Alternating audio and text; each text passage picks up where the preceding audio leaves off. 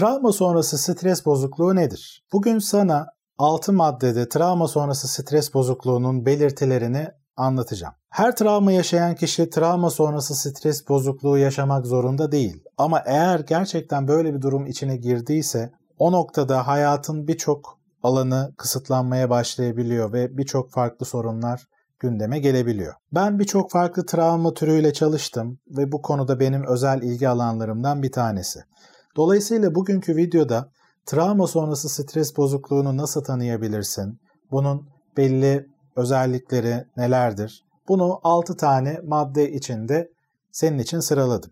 Eğer kendinde ya da bir yakınında bu tür bir sorun olduğunu düşünüyorsan bu konuyu hızlı bir şekilde değerlendirip kafanda belli e, noktaların netleşmesi açısından bugün sana anlatacağım konular faydalı olabilir. Peki travma sonrası stres bozukluğunun özelliklerinden ilki nedir?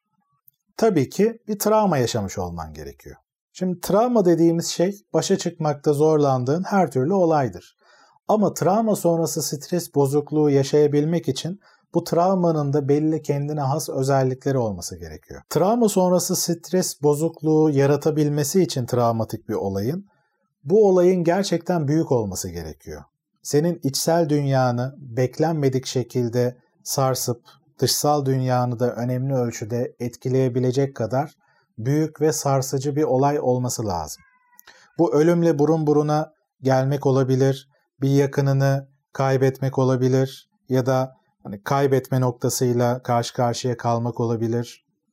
Cinsel olarak saldırıya uğramak, bu anlamda kötü deneyimler yaşamak olabilir. Kaza geçirmek, işte afet ya da terör olayları gibi büyük olaylardan bahsediyoruz burada. Travma sonrası stres bozukluğu olabilmesi için. Bu arada illa bunun için yani bu travma sonrası stres bozukluğuyla alakalı travmayı illa senin yaşaman gerekmiyor. Dolaylı bir şekilde bir başkasında görebilirsin. Belki aynı ortamda olup onun bu travmaya maruz kaldığını ve bundan zarar gördüğünü birebir görmüş olabilirsin. Hani ayrıntılı şekilde birçok detayıyla karşı karşıya kalarak ya da öğrenebilirsin. Yakınının böyle bir travma geçirdiğini öğrenebilirsin. Bunu öğrenmenin deneyiminin kendisi de bir travma haline gelebiliyor. Ama tabii ki birebir karşılaşmanın yaratacağı etki çok daha büyük oluyor. Travma sonrası stres bozukluğunun önemli bir belirtisi de olayın rahatsız eden ayrıntılarını canlı bir şekilde hatırlamaktır. Bir nevi HD kalitesinde bir televizyon izlemek gibidir. Olayı hatırladığında birçok detayını gözünde net bir şekilde görebilirsin. Hatta görsel ayrıntıların dışında belli sesleri duyabilirsin. Sanki şu anda o sesleri duyuyormuşsun gibi. Mesela burnuna belli kokular gelebilir. Belki eğer tatla alakalı belli unsurlar da varsa o tadı tekrar hatırlayabilirsin. Ya da bedeninde belli hisler yaşayabilirsin. Aynen o zamanki gibi. Bunu şuna benzetebiliriz. Hani bir yiyeceği alıp derin dondurucuya koyarsın. Birkaç ay sonra çıkarırsın. Buzları çözüldüğünde sanki yeni koymuşsun gibidir. Aşağı yukarı benzer tadı alırsın. İşte bu olay da sanki derin dondurucuya koyulmuş gibidir. Ne zaman çıkarsan tekrar o duyguları, o hisleri aynı canlılıkta hatırlarsın. Sonra derin dondurucuya koyarsın. Çıkardığında tekrar aynı hisleri yaşarsın. Ve bu duygular bu kadar canlı olduğu için tetiklendiği zaman, hatırladığın zaman etkisinden öyle birkaç dakikada çıkamazsın. O günün sonuna kadar belki o duygular devam eder. Hatta birkaç gün o rahatsız edici hisler senin peşini bırakmayabilir. Travma sonrası stres bozukluğunda aşırı tetikte olma hali de önemli bir etkendir. Sürekli bir gerginlik hali hissedersin bu olay özellikle tetiklendiğinde. Diken üstünde gibisindir. Her an kötü bir şey olacak gibi. O gevşeyememe haliyle birlikte kronik bir stres aslında yaşarsın ve gece uykuya dalarken de bunlar etkisini gösterebilir. Hani sakin ve gevşemiş şekilde uykuya dalamayabilirsin uyku sorunları yaşayabilirsin özellikle tetiklendiği dönemlerde. Hatta rüyalar yoluyla, kabuslar yoluyla bu olayları hatırlamaya, düşünmeye, fark etmeye devam edebilirsin. Tabii tüm bu gerginlik hali, gevşeyememe hali nedeniyle ve zihnin de sürekli hareket halinde olduğu için konsantrasyon sorunları, da yaşayabilirsin. Travma sonrası stres bozukluğunda var olan düşüncelerin negatifliği de önemli bir belirtidir. Belki kendini suçlayabilirsin ki sık gördüğümüz şeylerden biridir. Böyle bir eğilim olabiliyor. Şimdiki bilgilerle geçmişe bakıp keşke şöyle yapsaydım, böyle yapsaydım, belki önleyebilirdim gibi belli düşünceler içine giriyor olabilirsin. Bu suçluluk düşünceleri de gerçekten çok rahatsız edici oluyor. Diğerlerine karşı güvenini belki kaybetmeye başlayabilirsin. Belki yaşamın anlamını sorgulayabilirsin. İnandığın değerlerin aslında çok da geçerli olmadığını düşünmeye başlayabilirsin. Ve bu aslında depresif belli düşüncelerle de paralel şekilde gider. Yani özetle çaresizlik gibi belli düşünceler, negatif düşünceler içine girersin ve genelde içsel dünyan karamsar bir şekle bürünür. Özellikle de olayı hatırladığında. Travma sonrası stres bozukluğunun önemli bir işareti de maruz kalmaktan kaçınırsın. Yani o geçmişte yaşadığın o travmatik olaya maruz kalmak, buna bunları hatırlamak istemezsin. Belki olayın geçtiği yer, yerden ya da olayın geçtiği yere benzeyen yerlerden kaçınmaya çalışıyor olabilirsin.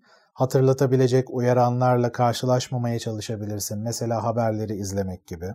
Bunun dışında özellikle de olay nispeten yakın bir zamanda oldu gibi ise olay hakkında konuşmaktan kaçınabilirsin. Belki yakınların, eşin, dostun, arkadaşların içine döküp rahatlarsın beklentisiyle sorabilirler, olayı anlatmanı isteyebilirler belki. Ama anlatıyor olmaktan kaçındığını hissediyor olabilirsin. Çünkü anlattıkça olayın o rahatsız edici detaylarını canlı şekilde hatırlıyorsundur ve bu sana iyi gelmiyordur. Kendi kendine bastırabilirsin. Yani içsel anlamda kaçınabilirsin. Eğer travma sonrası stres bozukluğu varsa. Olayı hatırlayıp bir şekilde onu analiz edip sindirip belki rahatsız eden düşünceleri analiz edip değiştirmek varken ya da o duyguları ifade edip serbest bırakmak varken bunları bastırmak belki kısa vadede sana daha rahat, daha konforlu gelebilir. Çünkü o kadar büyüktür ki bu duygular. Kaçınmak, içsel olarak da bastırmak sana daha iyi bir e, seçenek gibi görünebilir. Travma sonrası stres bozukluğunu bu kadar büyük ve zor kılan en önemli şeylerden biri de başka tür arkasından gelen sorunların da eşlik etmesi aslında. Bunların başında depresyon geliyor. Depresif duygularla birlikte aslında daha kendini geriye çekmeye başlarsın. İnsanlarla görüşme isteğin azalabilir. Artık sana eskiden keyif veren şeyler keyif vermemeye başlayabilir ve geleceğe karamsar bakmaya başlarsın.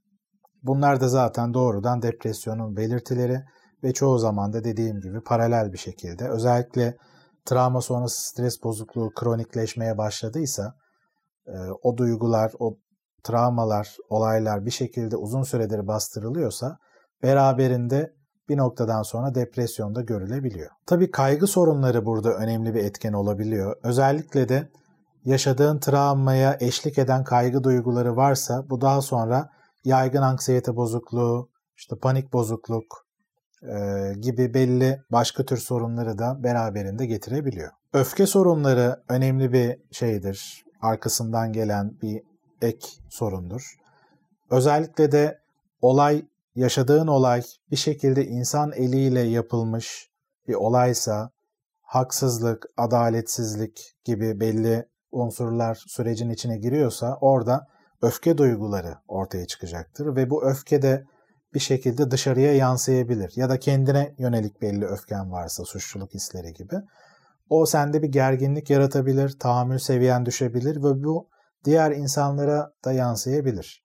Ve diğer insanlara yansıdığı için de tabii ki ilişki sorunları gündeme gelebilir. Hem depresif duyguların nedeniyle hem öfke sorunları nedeniyle ilişkini farkında olmadan sabote etmeye başlarsın. Ve bu hayatındaki kişiler için gerçekten zor bir durum haline gelir. Arkasından gelen önemli sorunlardan bir tanesi de bugün sen seninle paylaşabileceğim belli bağımlılıkların oluşması. Bu duygular çok rahatsız edici olduğu için bir şekilde alkol gibi hatta uyuşturucu maddeler gibi belli şeylerle o duyguları bastırmaya çalışabiliyor bazı kişiler. Bazıları kumar alışkanlığı gibi belli alışkanlıklar içine girebiliyor. Daha sonra bu bir bağımlılık oluyor. Oradaki heyecan bir nevi kendisine farklı bir alan açıyor ve o alanda kısa vadede kendini iyi hissediyor. Ama sonra başka sorunlar geliyor. Bazı kişiler kendini alışverişe verebiliyor ve kendisini aslında maddi olarak çok zora sokmasına hatta birçok borç yapmasına rağmen ve bunların getirdiği sorunlara rağmen bu alışverişle kendini iyi hissetmekten kendini alıkoyamıyor. Bazıları kendini yemeğe veriyor. Yeme bozuklukları oluşabiliyor ve bu da obezite gibi başka tür sorunlara neden olabiliyor. Buraya kadar anlattığım bu altı belirtinin bazıları eğer ki bir aydan daha uzun süredir yani olayın bitişinden sonra bir ayı çıkardığımızda o bir aydan sonra da eğer var gibi ise aktif bir şekilde, yoğun bir şekilde ve bunların derecesi giderek azalmıyor hatta belki de giderek sorun kronikleşmeye başlıyorsa o noktada travma sonrası stres bozukluğu düşünülebilir. Tabii ki nihai tanıyı bir uzmanın e, koyacağını söyleyebilirim ama buraya kadar anlattığım konular sende belki belli fikirler verebilir. Kafanda bazı işaretler şekillenebilir. Peki bu işaretler varsa ne yapman gerekiyor? İlla hemen bir uzmana gitmek zorunda değilsin. Kendi kendine de yapabileceğin şeyler var. Burada temelde olması gereken şey tabii ki eşlik eden düşüncelerini, rahatsız eden negatif düşünceleri analiz etmek, eşlik eden duygularını ifade etmek, özellikle de iyi bir dinleyici olan yakınındaki kişilerle bu duyguları belki paylaşmak. Çünkü sosyal desteğin travma sonrası stres bozukluğunu çözümlemede oldukça etkili olduğunu biliyoruz. Bu tür iyi bir desteğin varsa bu imkanları kullanabilirsin. Travmaları kendi kendine çözümleme konusunda neler yapabileceğin hakkında da özel bir video hazırladım. Bu videoyu da fikir olması açısından izleyebilirsin. Peki tüm bunlara rağmen kendi kendine başa çıkmakta zorlanıyorsan, bu olayı sindirmekte zorlanıyorsan ne yapabilirsin? Çünkü bazı olaylar vardır ki gerçekten çok rahatsız edici olabilir. Senin hayatını büyük oranda etkilemiştir ve hatırladığın anda bile anında kanal değişip hemen o duygular içine girebiliyorsan kendi kendine bu tür bir travma çalışmasını yapmak oldukça zor olabilir. Bu noktada da EMDR gibi bir travma terapisinden faydalanabilirsin. EMDR ve travma terapileri konusunda ya da genel olarak travmalar konusunda birçok bilgiyi kanalımda paylaştım. Bununla alakalı özel bir video serisi hazırladım. Eğer bu konu ilgini çekiyorsa bu video serisindeki videoları izleyip bu konuyla alakalı daha çok bilgi alabilirsin. Konuyla ilgili aklına takılan, daha fazla detaylandırmamı istediğin noktalar varsa aşağıdaki yorumlar bölümüne yazabilirsin. Kanalıma abone olmadıysan abone olabilir, beğendiğin ya da beğenmediğin videoları işaretleyebilirsin. Tekrar görüşmek üzere.